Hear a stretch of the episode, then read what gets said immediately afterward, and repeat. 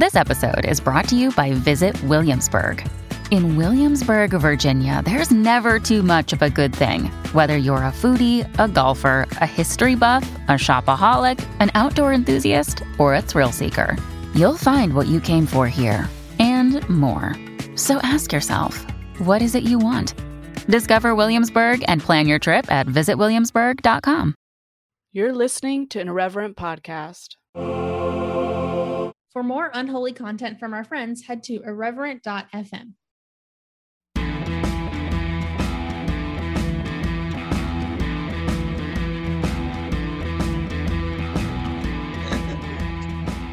Hey, friends, welcome to the Speaking in Church podcast. I'm Josie, and I got a good one for you today. Um, we are joined by our new friend, Hallie Carbree. Carbree, yes. Okay, I got it. Yes, you got it. um, she is a licensed therapist and coach, so she has like the credentials. And she's also a cult survivor, which I'm, oh my God, I love cults. Not in a good way, in a deeply unhealthy way. Welcome. How are you doing? Welcome. Thank you for having me. I'm so excited to be here. Um, thank you. Yeah, this is this is just like so my jam right now. So it's exciting just to get to talk about it with people who are also interested. So thank you for having me. I'm so excited. Um, hardly ever get therapists on here. I don't Mm. know why. I think it's probably I'm not professional enough for a lot of people. but that's okay. That's okay. I don't pretend to be. But Ugh, professional. professional is icky. We don't, who cares? We don't I want know. that anyway. I feel that. Well, let's start off. Uh, why don't you tell us a little bit about your story, about your life, your testimony? Sure. Yeah, and so as I was sort of thinking about like what to say, how to prepare for this, it's like, oh my gosh, where do you even start when you talk about your life Oh, story, know. you know? So I think, you know, there's kind of two ways. It's like, do we start at the beginning or do I talk about where I'm at right now? I think to give some helpful context, where I'm at right now, and then I'll jump back to the beginning, is I have very recently kind of deconstructed. So like eight, about eight months ago, um, I kind of pulled on a thread of a sweater, so to speak, in terms of questioning my faith, and, and the whole freaking thing unraveled. Um, and it has been uh, disorienting and confusing, and also incredibly clarifying, Mm. and so helpful for me to have exited this rigid fundamentalist belief system that I have been a part of since I was literally born. Um, and so it has been simultaneously the best and worst time of my whole life. Um, and it's affected my personal relationships. It's affected my professional relationships a little bit as well. Um, but I am like so free, and that is worth it. Mm. Um, Amen. so yeah. So a little bit about me, uh, currently professionally is yeah, I've been a therapist since I graduated from seminary where I went to grad school. Um, since two, I graduated in 2016, was seeing clients in my master's program as well. So I guess you could say I've been a therapist for longer than that. And um, then I had three of my my own kiddos. So I've got an eight-year-old, a six-year-old, a four-year-old, oh, and full hands, full hands. oh, girl, you are not kidding. Um, yeah, they are. They're a lot. I love them so much, but like, my goodness, they are a lot. yeah. Uh, a lot of personality. Sometimes I'm like, oh, that is me right there. Yep. Like coming back full force. Yep. Like I see you.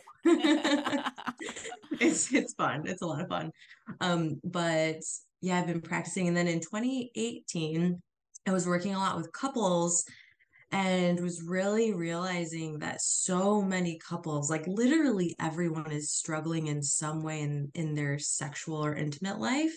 Mm. And so I went um, and got level one and level two certificates in um, assessing and treating sex issues in psychotherapy through the Institute for Relational Intimacy, which I'm just going to give a shout out to them real quick yeah. because Martha Kauppi, the um, the founder of that institute, is legit. She is so cool. She writes articles. She's got a great blog. Um, and so, for anyone who's looking into things like polyamory or just understanding sexual issues at all, she is your girl. Hell yeah. So, um, was really glad to have gotten that education and then been able to work with that in my own practice. Um, but as I have deconstructed over the past eight months, I've realized, like, oh my goodness, fundamentalist Christianity does a freaking number on our sexual Wait on our sexuality. It's insane. I mean the shame, the the all I mean like that's a whole conversation in and of itself, which we can definitely get to. But I have now sort of made it my mission to speak directly to that like we are going to release that shame from mm. sexuality and we are going to thrive in our sex lives amen amen amen uh, without shame so yeah so that's where i'm at right now and i'm sort of currently mid launch in terms of a coaching program that does that. Mm-hmm. um, really excited to work with people from all walks of life but especially people who have shared a similar story to me you know been really impacted in some way shape or form by purity culture or the shame narratives around sex um in in their own rigid religiosity whatever that looked like for them. Yeah so that's that's what I'm doing now, and that's sort of where I'm currently at. But in terms of my background, my past, as you mentioned, I call myself a cult survivor because I really am. Yeah. Um, I was my parents were in a cult called and they didn't call it a cult of course no cult calls themselves a cult yeah um but they were in a cult they got into this cult in their 20s called the lord's recovery and yeah, it's like hard to know how much background to give about this because it's a whole story. Yeah. Um, but it is a cult that was essentially planted in the US by uh, Chinese missionaries. Mm-hmm. And um, there there's a lot of history, a lot of background there. But essentially, I was born into this cult that is high demand, high control, um, spiritual abuse aplenty. And, you know, the fear narratives, the shame narratives were very prevalent, very strong. So, from a young child, I was taught to fear my own thoughts, to be very wary of of my own feelings, of my own intuition. My self trust was sort of systematically dismantled. Mm. Um, and that, I mean, that's a important hallmark of most cults because if you begin to be aware of your body sensations and your intuition telling you something's not right about this, um, then of course you make it out. And yeah. so the shame and the fear tactics are incredibly effective and also incredibly damaging. Mm-hmm. Um, and so, yeah, I mean, the rhetoric was we've got the highest truth, we've got the best revelation. There was a narcissistic, charismatic leader to this group. And, you know, I've said the name of the group. We can talk more in depth about it, or y'all can just Google it. But um, there's really a narcissistic, charismatic leader who we revered as being the minister of the age. That was his title. Oh, that's a that's a new one. Okay. Yeah. Yeah, I know. It's like it's like Hunger Games esque. Um, but it's it was really true. We regarded every word that came out of his mouth as being like almost more than biblical. Ooh, um yeah. Yeah. red flag, red flag. oh my gosh, yes and there was i mean there were the typical things that you think of in like a high demand high control cult environment. There was public humiliation. Um there you could not say anything against the leader and therefore whoever the the big leader the, the you know the narcissistic leader whoever he appointed in like the local churches which are all around the US um they are in Africa they're in Asia um, a little bit in Europe, not so much. They're in Canada, but it, this is an international organization, and there have been splits in the group you know people saying you can only read uh, this leader's texts or oh no i think you can read others so you're wrong there have been various splits but essentially um, it is an organization of churches who seem very benign Yeah. And are actually incredibly harmful Yeah, this kind of reminds me of in Latin America, there's the La Luz del Mundo. Oh, it's in English, the light of the world or Mm. whatever, which is pretty Mm. similar. They have that the charismatic. Well, now it's a family, which is even more of a red flag. It passes down to the son, so I'm just like, all right, well, okay. right Red right flag, yeah. yikes nepotism and all of that So, what was a little bit of like the where did this guy get this idea from? Like, what's a little bit of the origin story? Yeah, so I mean, I, yeah, I can go, I can go more into detail about the the cult itself. There, it was somewhat originated from the the Blended Brethren or Blended Brothers. I'm not sure about the exact terminology. And then from from there, from what I understand, uh, there was a man by the name of Watchman Nee who he has two books that are in more like mainstream Christian publications. It's I think it's called The Normal Christian Life and the Normal Christian Church. Mhm. So he, I would argue, was like less problematic than his successor, who is um, Witness Lee.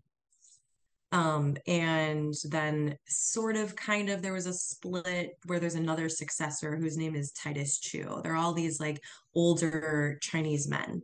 Mhm. And uh, the Chinese culture has sort of permeated this group of churches in in sometimes a really beautiful way Mhm. and other times um, a, a challenging way Mhm. um, you know, sort of strict adherence to authority and and things like that really sort of integrated with religiosity to cause a cult environment to thrive really well. Yeah.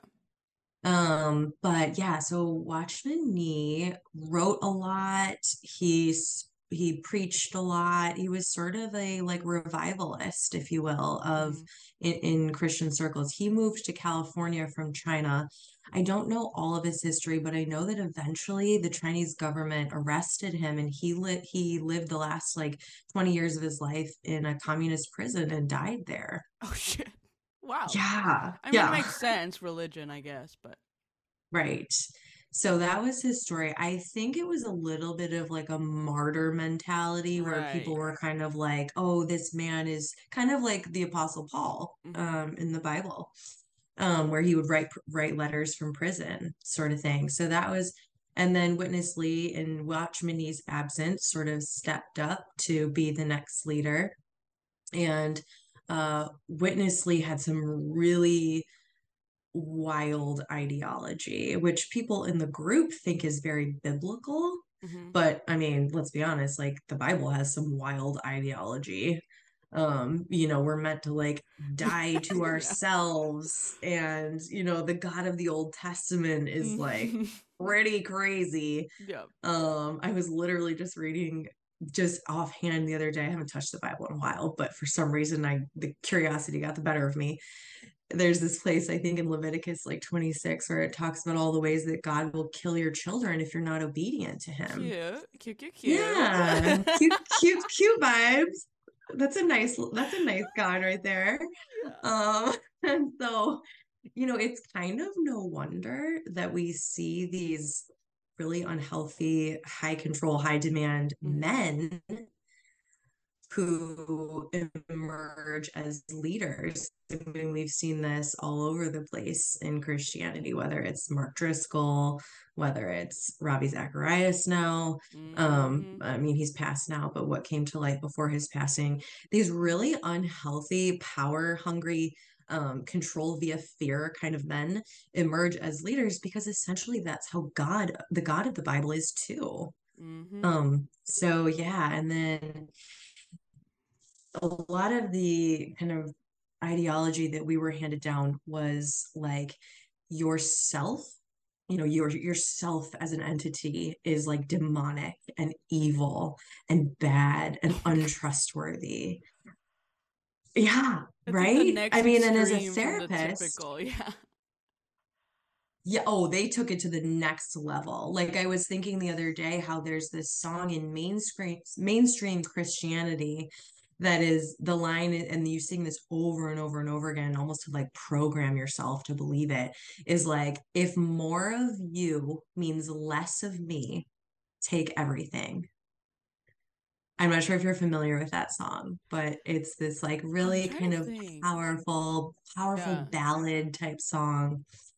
And um it's so interesting you know being a therapist thinking about like abuse and control dynamics because i'm like gosh that sounds like an Mhm. abusive relationship Yep. right there um but the cult that i was raised in really did take that to the next level it was like we were supposed to be as as individual entities we were supposed to be completely annihilated and the only thing left was sort of god's virtues and his character and his holy spirit um and you know they say it in kind of like a a nice way but ultimately the message of something even as even as mainstream as if more of you means less of me take everything the message there is like you're a piece of shit Yeah.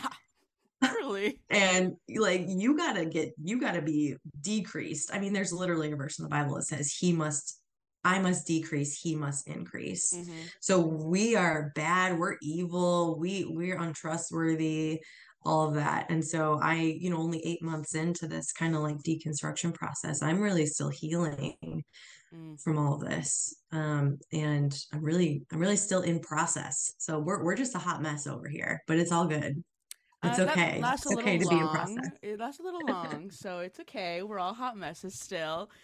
But I mean, congratulations on making it out. Wow. I mean, Yeah. it's thank you yeah, it's rough. Um, it's funny. I love that you're a therapist because um, I'm gonna look for validation. I'm just kidding. i got you i got you but I uh, so I started going to therapy when I was little, like seven years old, and Wow. Um I'm not gonna toot my own horn, but I think I'm just like a very decisive person. I'm an eight on Mm. the Enneagram scale, so like I just Mm. make decisions. yeah And I remember going to therapy and doing like CBT and like trying to uh, hold my thoughts captive. And if you use a Christian thing, Mm. just like getting rid of intrusive thoughts, kind of, yeah yeah which is totally different. But and then going to this church where there was one guy that was the boss and it was all these things that were like hypocritical like in my culture it was don't trust men don't be alone with men and the church is a Mm. similar thing but it's like you're gonna tempt and it was like okay all right sounds good i'll take that to heart and be like i'm just not gonna trust nobody that guy in the Yeah. front mm, sketchy you know like as much as any other person right or this whole like we're all pieces of shit we're all sinners. All right so is the guy in front like yeah. kind of the great equalizer and so i feel like my deconstruction started really young like yeah. I the last episode i recorded it dawned on me it's like oh i left my parents church when i was like 13 or 14 because i was so early so early. It honestly just sounds like you were like too good of a critical thinker to be uh tricked by religion. Right and i do like think that it's because of therapy because you're learning all these Mm. and for me it was my family and i was trying to learn how to cope with all that and the religion wasn't really the issue per se but it was definitely part of it. And then like it's to me it's always been interesting how therapy has always been the antithesis to these high control religions. Yes. Do you find that that's like kind of your journey as well yes in like so many ways um and it's like there's so many thoughts coming into my mind i mean one thing is i you know, I still have some some Christian clients Mhm. because I've been working with people for years. And, you know, now when I hear them say things like, "Oh, well, I can't take credit for that. That was just God. I wouldn't wouldn't have been able to do that without him." I'm like, "What? Girl, that was you." Yeah.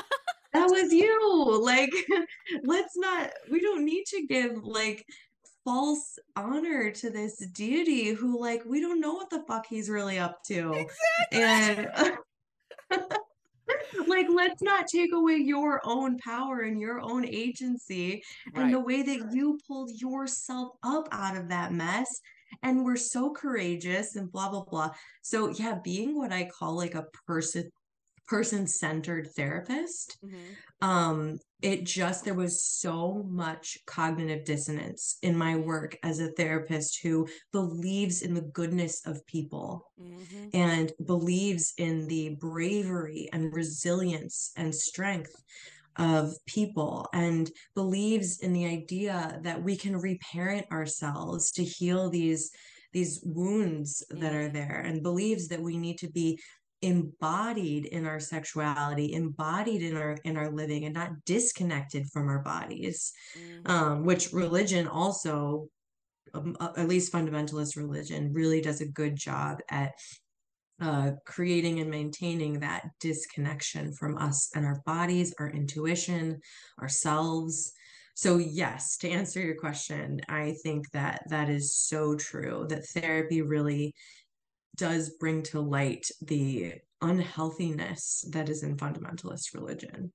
Yeah, and I think this is why I'm such a huge advocate for therapy because even like I didn't do when my partner and I got married, we still attend church, but it's like a it's a very progressive church. It's kind of Yeah. a liberal mess, but I love it. Um, and I kind of run it, so you know I make the rules. just kidding. yes, there you go. pastor or anything, but I just do the administrative work. Pretty much, pretty much the same thing. You run it. exactly, exactly. Um, That's awesome. but I was like, I'm not doing premarital counseling because everybody would ask me like, "Oh, who are you doing your premarital counseling with?" And I was like, "Fuck that! You want me, somebody who's gone to therapy for my whole life, to go to a non-licensed therapist for premarital counseling? I don't fucking think so." All right. So my partner and I just started going to couples therapy because you know I was like, I'm a bitch. I'm an asshole. We got to get ahead of this because you're gonna you're gonna hate me. Like, Oh my gosh, the honesty, the, the self, the self-awareness right? and there People, is incredible. I love that you recognize that as self awareness because some people are like, Josie, you're not a bitch. And I was like, no, it's fine. I understand that I'm, in a good way, I'm a bitch. I'm stubborn. I'm a brat. Like, I know what I am. All right. It's fine. It's fine. Um, and like, so let's just navigate this Yeah. together.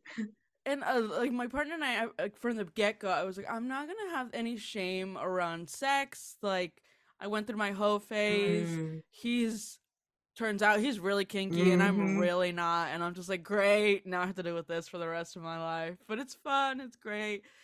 Um, I think it's so interesting that you dived after your deconstruct and dived into sex immediately. I think that shows like so Mm. much that you were kind of in process for a long time, whether you recognized it or not. Like you were That's seeing so the true. red flags, you know, because most people don't really dive that deep into sex, especially helping other people with sex, right? Yes, I don't think that that is typically the first thing that people go to Yeah. when they deconstruct. I don't think they're like, you know, I'm having some doubts about God, and also what the heck is with all this sexual shame? um you know i don't think that's typically the go-to but that's exact that's what i work with day in and day out and i had really seen you know had a front row seat in my own life and in my clients lives who were so just fucked by purity culture Mhm. and you know people who can't tolerate um even non-sexual touch because the- essentially what you're told is like sex is dirty sex is bad sex is dangerous all these things until you get married and then it's great and then you can just have a thriving sex life like you just flip a switch Yep. and everything's good to go Mhm. and I I use this analogy, and the analogy isn't perfect, but like if you're told for your whole life that going outside is dangerous and bad and scary and you can get really dirty and there's threats and there's just bad things happen to you when you go outside. But once you get married, then it's safe to go outside. Yeah. Like then the sun isn't going to burn you, then a car is not going to hit you, then you know it's like no these fears these feelings have been so programmed into us no one can just flip a switch. Mm-hmm. and so in my work with with my clients we sort of approach things from a holistic sense. And this is why it was so important to me after my deconstruction to really dive in and dive in and understand this more fully. Um, so we look at like what is your body experiencing you know like what are what can we what information can we gather from your body? What is the feeling of shame like in a bodily sensation kind of way and helping people to practice embodiment being connected to their bodies? So many people dissociate during sex without even realizing it. Ooh, yeah. um yeah and so that can that body connection is so important but we also look at like what are the emotions that are there for you around sex and also what are the meta emotions? Like what do you do you think that it's right to feel dirty and gross after you experience an orgasm? Um and and what do you make of your feelings of shame? Some people think i should still feel this way because sex is still bad. Sex mm-hmm. sex is dirty or at least sex for pleasure um, and pleasure is dirty and bad and gross. And so the fact that I'm feeling shame after I've experienced an orgasm, for example, is actually good. So the meta emotion is something we have to look at as well. What do you feel and think about your feelings? Mm-hmm. And then cognitively, and in terms of the beliefs that we have, we've got to go back and look at like, what are the actual messages that we've received? About sex and sexuality and pleasure. This is a big one. Like mm-hmm. we our our um value of pleasure in in a fundamentalist uh worldview is so demonized. And especially for me in the cult, it was like any form of pleasure, not just sexual pleasure, but to enjoy food too much was evil. To enjoy going to like a like a sporting event was like evil because you're enjoying the world. Um and which is just so interesting. So so those beliefs that get stuck in our psyches we've got to examine them. We've got to call them out. We've got to look at like who even told this to me and are they a valued source of information? And oftentimes the lack of communication or lack of messaging i mean there was lots of implied messaging but let's say you had a family who literally never once talked about sex. Well that's a message about sex in and of itself. Yeah my um, parents never gave me the talk. I learned about that in middle school when my friends started having sex and i was like oh my god what is happening right now Oh, totally. And and then having no former like frameworks mm-hmm. or information about it, you're like, what is this? I know. Luckily, I think happening? I had already watched the had the seventh grade science class where you have to oh, watch yeah. a live birth, and I'm like, ah. Um, and honestly, I think it made me a little bit more empathetic. I'm just like, well, this person's not bad. They just had sex. It's weird. I feel like you're too young, but okay, whatever. Yeah, yeah, yeah. But there's a lot there. This concept of pleasure is mm I mean, it's so funny because I feel like my extended and immediate family demonizes me constantly for me being kind of obsessed with living a happy life or a pleasure filled life. Yeah. Like, I love to travel. I like to eat good. I like to. Uh, I married a guy who's a chef, so I didn't have to eat stupid ass meals for the rest of my oh, life. Lucky bitch. Okay. No, for real. it's my greatest accomplishment in life. Just kidding. Um, That's amazing. I like crafts and hobbies, and I, I like live my life in a way to be happy. And a lot of it is mm. like, I am. I mean, I'm chronically disabled, and I had a mm. terrible childhood, and blah blah. blah. And I'm like, life is too short, bitches. Like, let's Ugh. live it up. How dare you want to be happy in this one mm-hmm. life that you get? Like, mm-hmm. what? How uh, the audacity? I remember even like when I was in college and still doing mission work, which is cringy still, but uh, my I get it. I my it. family in Mexico who are like more religious than we are here in America. We're like, Yeah. why do you have to travel to go do mission work? Like, why are you like, why do you need it? And I was like, bitch, I'm gonna go work. Like, I'm not gonna go woo, have fun.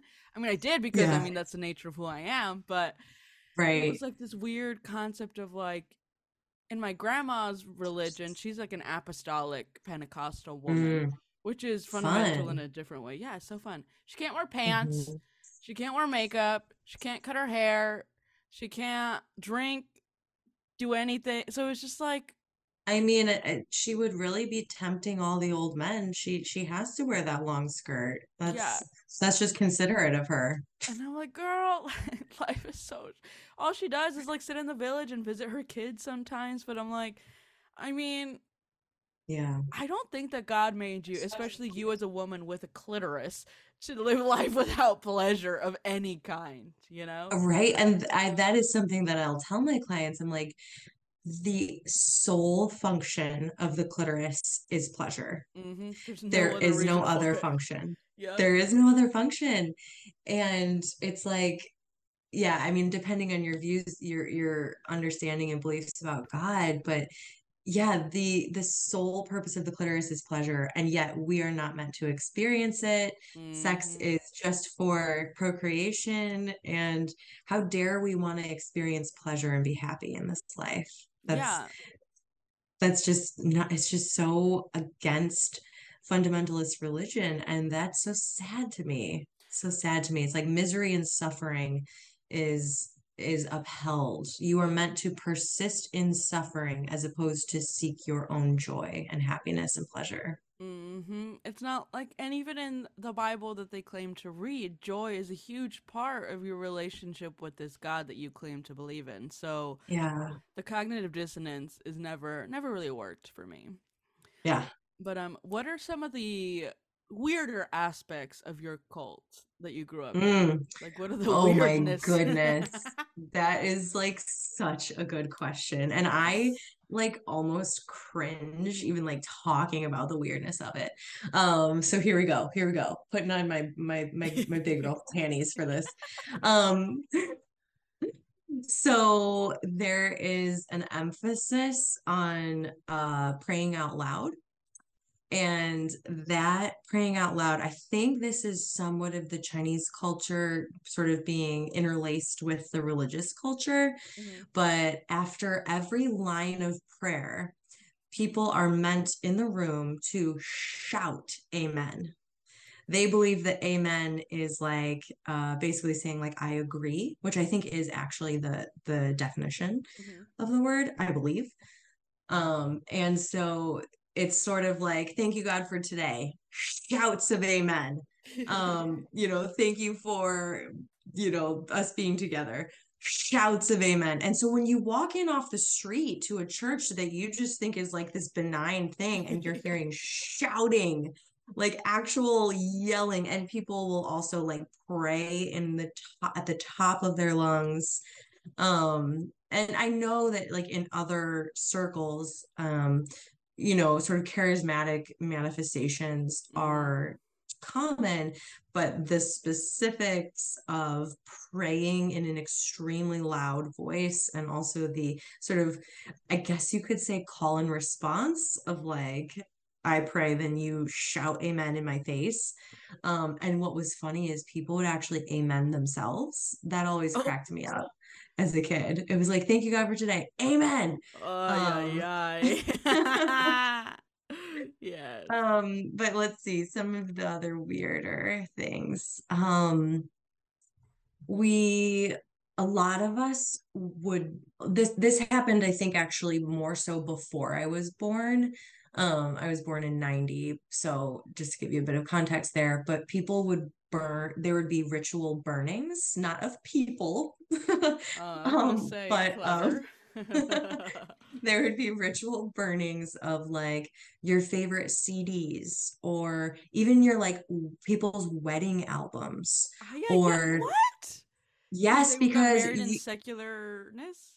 not even that. It's sort of like you were not supposed to be tied to the world in any kind of way. And so even like I know, I know. And so even like enjoying your wedding photos too much, you had to like repent of that and you had to, you know, pay penance for that. Essentially, you had to burn it. Oh Um, so that was definitely a weird thing. I mean, I have people that I that I know who who did this and who still consider it kind of like this powerful spiritual moment. Like I burned my TV because Oh, no. it was usurping too much of my time and attention and and all that. So yeah, the people who are in the cult are incredibly diehard for it. And uh, they will they will fight you on your if you leave. That was, of course, another aspect of the cult is that there was so much shame that happened um, to the people that left. And there was disconnection, much like you would see in something like t- Scientology Mhm. um you know we didn't sort of identify people as suppressed people that like scientology does but uh you know in gatherings of like 500 to a thousand people these people were called out by name Oh God. and and you know over and over and over again through the years and they would be called like they were ambitious they were selfish they were worldly and that's why they left not that there could have been anything wrong with the cult Right, of course. um, no, no, no. But so that really prevented a lot of people from taking a closer look and listening to their intuition and going, wait a second, like something's wrong here. Why do we only listen to this one guy? yeah. Why do we only read his material? Mm. Um, you know, why do we gather 10 times a year? Um, like why are we missing Thanksgiving with our extended family to attend a conference? That was probably one of the also, also the more weird aspects of the cult is like the emphasis on gathering together was intense. like the um, Mormons. so- the Mormons do it once a year. Yes, but it was exactly like that, but like multiple times a year. And you were expected to travel, you were expected to pay the expenses of travel, you were expected to miss out on holidays to attend these church gatherings, and you were ascribed spirituality for abandoning your family. Um, the more spiritual you were, the more you would abandon your family. And if you had a family or a wife who was uh, complaining about how much you were gone, well, she wasn't very spiritual. oh gosh. That that was a problem with her. Um, and actually, this is a part of my personal story. Um, I was married for 10 years to a man who was what they call a full timer Oh. in the group like he was in full-time service to god and uh what that looked like was complete abandonment of of me and our children as i raised them and i remember just being spiritually bypassed gaslit all of that like I, I was like oh my gosh like I, it's so hard for me to put our our two-year-old and our baby to bed at the same time i really need help and it was like you're not relying on god enough Oh my god! And I was like. I was like, God is not down here changing this shitty diaper. So yeah. I need some boots on the ground kind of help. I'm not talking about. For real. So yeah, so that's um that's another thing about the cult is that there it in a lot of churches the emphasis is on marriage and family Mm-hmm. and in the cults the emphasis was not um you were so spiritual and so devoted if you let your your family and marriage suffer in the name of God and that was sort of he would honor you for that i don't know how the fuck how Mm. but that was just the message is that you would somehow be honored for that and that's that's the other thing that's just sort of funny to me is like the emphasis on the afterlife Mm. you know you might you might not be honored in this life but in the next life that's that's when it's all gonna it's all gonna be better um So and they're it's totally just such cool an with you divorcing your non-spiritual spouse. yeah Oh Yeah. gosh. That's a, yeah. That's actually really Yes. interesting because in my family's church kind of vibe, that's pretty similar. Is Mm, yeah, like you forsake your family for the sake of God. Not so much the individual church or the individual leader, but Yeah. like if it came between me for my mom, if it came between me and God, she'd choose God every time. No matter how Yes. innocuous it would be. Right. And and it's just so sad how that creates such division in families. Like I'm thinking of people, you know, who identify as queer, LGBTQIA, like though though the families that have chosen God, air quotes, um, have abandoned their own children. hmm And that is just the saddest thing in the world to me. Um, but yeah, the forsaking of a family in the name of God is one of the most harmful aspects, I think, of fundamentalist religion. Yeah. It's ugh. Ugh, yeah, I can't even. So now you're single, living the life? I am very, very newly single. Yeah. um, still figuring it all out, but you know, and that's why I say this has been the best and worst time of my life. Um, because on the one hand, I am very much grieving. Um, and then on the other hand, you know, I, I was with my husband since I was 15 years old. Holy shit, dude. Uh, yeah, and then I'm 32 now, and so really over half my life has been with this person, um, who I'm now recognizing as, you know, there was some harm there that was really done to me, and so I'm grappling with that. I'm processing that. Um, you know, of course, my my children are going through it as well, and so there's hard parts of it. Like, don't get me wrong, but there is also like this excitement to feel free to live a way a life that's worth living to Yeah. me and to not be constrained by the I- ideology anymore And I just think of your kids and what a powerful example you've set for them to not take abuse in any form, whether it be religious or marital or parental or whatever. Like, yes you will always have their back and you will always want the best for them. Because I can't even imagine what it's like for children in that cult. Like, it must be horrendous. Oh my gosh, yes. My um my friend sent me a diary entry. She has also left the cult and she sent me a diary entry just the other day and she was like, "Oh my gosh, like this is what it was like for us as kids." She wrote about how she didn't want to go to church that day and her dad basically like guilt tripped her about it. And then she she wrote all of this rhetoric as like an eight or nine year old, like, I'm so gross. I'm so bad Mm. my my younger sister says that she wants to be like me, but I don't want her to be like me because I am a horrible, filthy sinner. Ugh.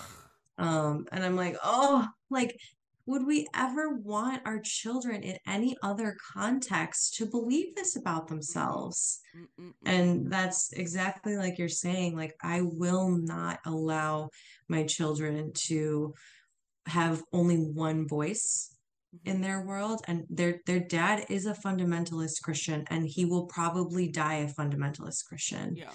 um and you know bible shaming and and all of that but i'm like i will not allow that to be the only voice in their lives.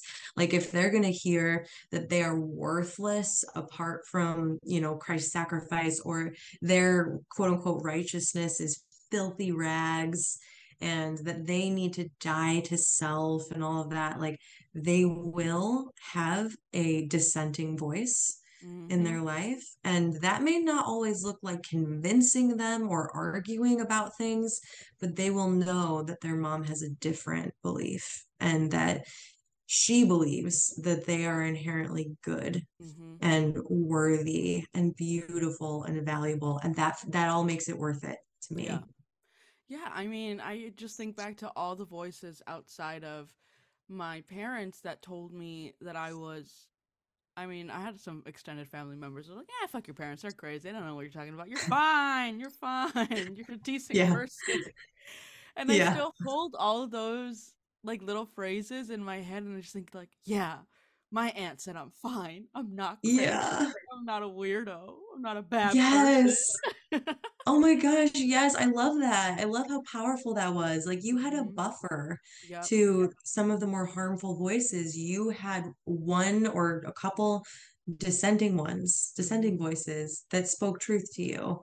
And you carried that with you and used that as as a resource throughout your life. And uh, honestly, I'm experiencing sort of a similar phenomenon now where, you know, a lot of people in my life are very upset that I've deconstructed and very upset that I'm divorcing. Mm-hmm. And um I hold very dear the people that say to me, this is courageous. Yep this is this is brave this is this is your life mm-hmm. and and you get to decide how to create a meaningful one for yourself and i'm like okay i'm brave i'm courageous i'm exactly. i just like with i was just doing this like this what we call it in um the world of therapy we call it like a compassionate hold mm-hmm. where you sort of grab one arm and then sort of under your arm on the other side and it's a way to practice embodiment and also sort of reparenting that inner mm-hmm. child and I was just sort of standing there in the shower the other day, just crying because it's overwhelming. This, mm-hmm. my life has changed so radically and so rapidly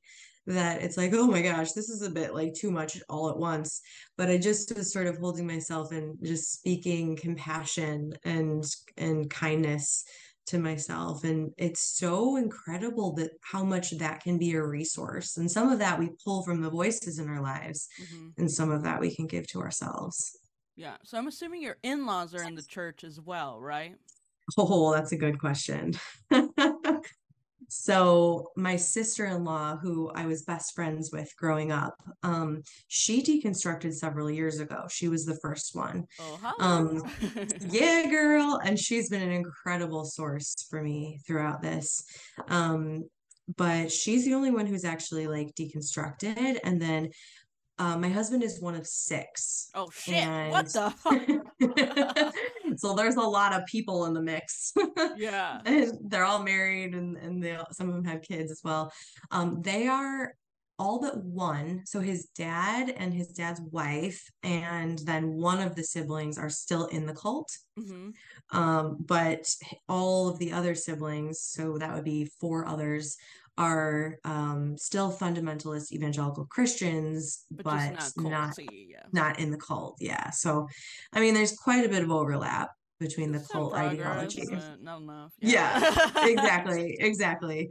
My parents are actually mostly out of the oh, cult. I'll say it that yeah.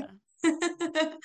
um, and actually, like watching their transformation has been so healing to me. Mm-hmm um, you know, at the beginning when I was telling them that I was deconstructing and considering divorce, they were like, oh my gosh, like this is the worst case scenario.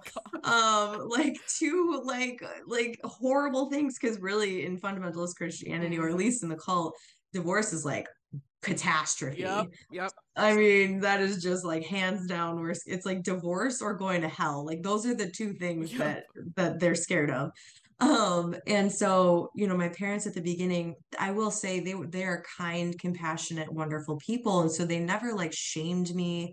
They never did any of that but i could tell that like this was really scary for them.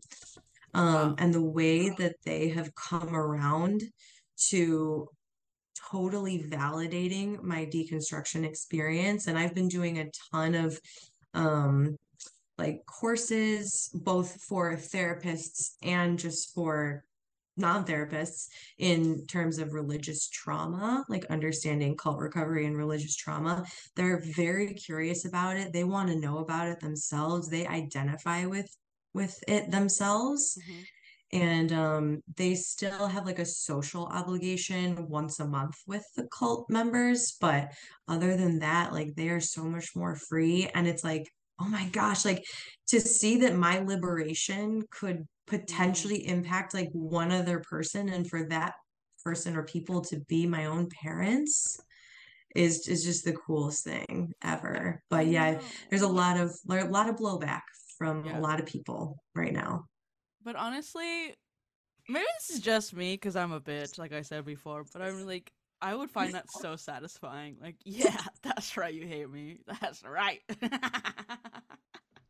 I need some of that. I need some of that. Just just like through osmosis, like Yeah. hand me some of that. Um, no, I I love that perspective, honestly. Like I don't see that as bitchy. I see that as not codependent. Yeah. Yes. Um, and so like seriously, props to you.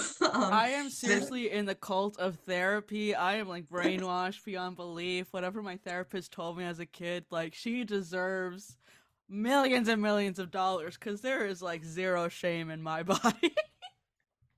and it's kind of Oh my up. No, I love that for you. Are you kidding me? To be able to say zero shame in my body, like hell yeah. That is what Yeah. it's about. and I think a lot of it has to do with like I had so much trauma growing up. I had religious trauma and family trauma, and now I have fibromyalgia, which is like Mm, because of all that allegedly by my therapist. And I'm just like, oh, so all you're gonna fuck me up to the point of having pain for the rest of my life? Fuck everybody, fuck everything. I don't give a yeah. shit. Own own that bitch status. You've earned it. That yes, that's that is that is really a thing. We we carry it in our bodies, as you know.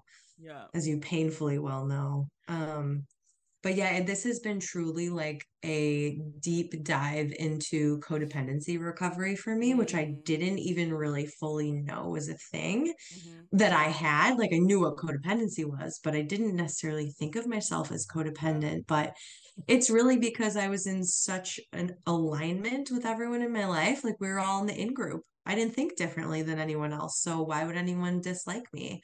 Why would anyone withhold esteem from me? Um, but now that I have differentiated so much, of course, there's been a reaction to that. And I now have to reckon with like, oh wow, I really wanted people to like me and I really wanted people to um understand where I'm coming from and to please people and appease people. And there were times in my deconstruction journey at the beginning where I was like, I think I'm just gonna like pre- like go back. I think I'm just gonna Yeah. like forget all of that. Yep. Um, because this is too much. Yeah. But really you can't. yeah. You, you really way. can't. You can't go back. Once once you've, you know, come to certain conclusions, there's really no going back, which I'm really grateful for. I wouldn't want to go back. But yeah, this has been this has been a codependency recovery journey for me that I didn't know I needed, but I de- I didn't know I wanted, but it definitely needed. So Yeah. Oh my gosh, I am so thrilled for you. This journey it's very difficult, but it at a certain point it gets to be like, ugh, life is just so much easier. It's so much nicer. Ugh, yeah. yes. I'm excited Yes. for you to find it. Thank you so much, Josie. This is this is like the the the journey of my life. Yeah. Um, it really feels like this this, you know, I, I guess I used to say this is going to make or break my life, and now I really believe that this is going to make my life. And it's gonna make Um, your kids' life like nobody's yeah. business. Oh, yes, like just the thought of being in an environment and creating an environment for myself and my kids that there's no shame. Mhm. We're not demonizing you. We're not demonizing sexuality. We're embracing the the Mhm. humanity in all of us. And that looks so varied and different for everyone, but how amazing is that? Exactly. And so, you know, what fundamentalist religion essentially does is it delegitimizes humanity and, and legitimate Mhm. human experience. Um, and I'm not about that anymore. Amen. am Hallelujah. embracing it all. I love it. Well, do you have anything you want to plug as we end out here or anything any final words, anything at all? Oh gosh, well, um, I in terms of therapy, I can't really plug that very well because I can only see people in Michigan. Um, but if you are in Michigan, uh, feel free to to look me up. I'm at Interpersonal Growth Counseling. I do have a few openings in my schedule right now, and I just I just love to work with people who are looking to like restore the the joy of intimacy and pleasure and releasing that shame from sexuality. And then my coaching page which is is um still kind of in the works but the instagram is up is um, my first name which is hallie h-a-l-l-i dot faith which is my middle name not my belief system. And then uh, coaching so hallie dot faith dot coaching and i i'm really just excited to interact with people on that platform about like their experiences about sexual shame and how they feel like purity culture has impacted their lives and i've already begun to have those conversations and it's so exciting. I'm, I'm really excited about it. So thanks for thanks for having me. Ugh so stoked that you came, and you can absolutely come back whenever you want. Anytime. Thanks so much, Josie. I love repeat offenders, as I call them. yes, awesome. We'll do. We'll do. well, friends, uh, you can find us at Speaking in Church. Uh, you can find me at Josie Takes the World, and and on the podcast page, you'll find merch. You'll find the tip jar. You'll find links to everybody um, that comes on the podcast. I'm trying to make funny reels. I'm not very good at it, but uh, I try, and sometimes they come out pretty hilarious. So there you go. Um, follow us there and have a good day. Leave for church. Um, what else? Well, that's it. Well, stay woke and get woke, friends. You. Bye.